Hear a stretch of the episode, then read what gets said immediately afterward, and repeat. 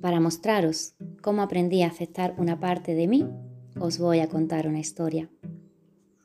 Hace tiempo llegué a comprender esa parte mía que se enfada. A veces se me olvida y necesito volver a recolocarme. Nadie nos enseñó a vivir y no venimos al mundo con un manual de instrucciones, ¿verdad? Te voy a contar cómo pude reconciliarme con la enfadona que vive en mí. Hace tiempo conocí a una persona muy especial.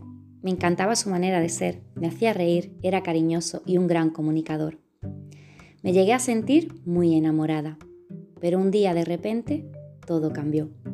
Él me dijo que ya no quería seguir compartiendo conmigo. Me apené bastante y en lugar de dejar todo aquello en el olvido, seguí conectada con esta persona. Seguíamos hablando por WhatsApp y por teléfono. Hablábamos de vernos y de todos los sentimientos que aún nos unían. Estas conversaciones alimentaban mi esperanza y creí que en algún momento volveríamos a estar juntos. Pero claro, todo era muy extraño. Cuando yo hacía por verlo, él siempre me ponía excusas y nunca llegaba el momento adecuado. Entre tantas veces yo me enfadaba, porque aquello nunca se materializaba como yo esperaba. Nuestra relación se convirtió en una relación, como dicen, tóxica, ya que nuestra comunicación se componía de enfados, culpas y reproches. Él no cumplía con sus promesas, por lo que yo me indignaba, y él, en lugar de comportarse según sus palabras, me culpabilizaba y decía que no me veía porque yo siempre estaba enfadada.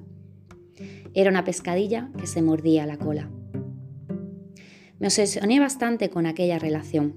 Llegué a pensar que el problema lo tenía yo, que era una enfadona y que la culpa de que no estuviéramos juntos la tenía mi manera de ser, de no ser comprensiva y de que no era capaz de dejar que las cosas fluyeran. Necesitaba a toda costa eliminar mis expectativas. Un buen día, haciendo un proceso de coaching, me puse a trabajar con este tema. Quería cambiarme, transformar esa parte de mí y me puse a indagar. Después de alguna que otra sesión, entendí que aquella parte mía que se enfadaba lo hacía por una razón. Ella me recordaba mis necesidades y deseos. Esa parte mía me estaba defendiendo y protegiendo de una situación que no me estaba haciendo bien. Necesitaba poner límites, poner un fin a tanto sufrimiento. Realmente en el fondo de mí yo quería una relación sana.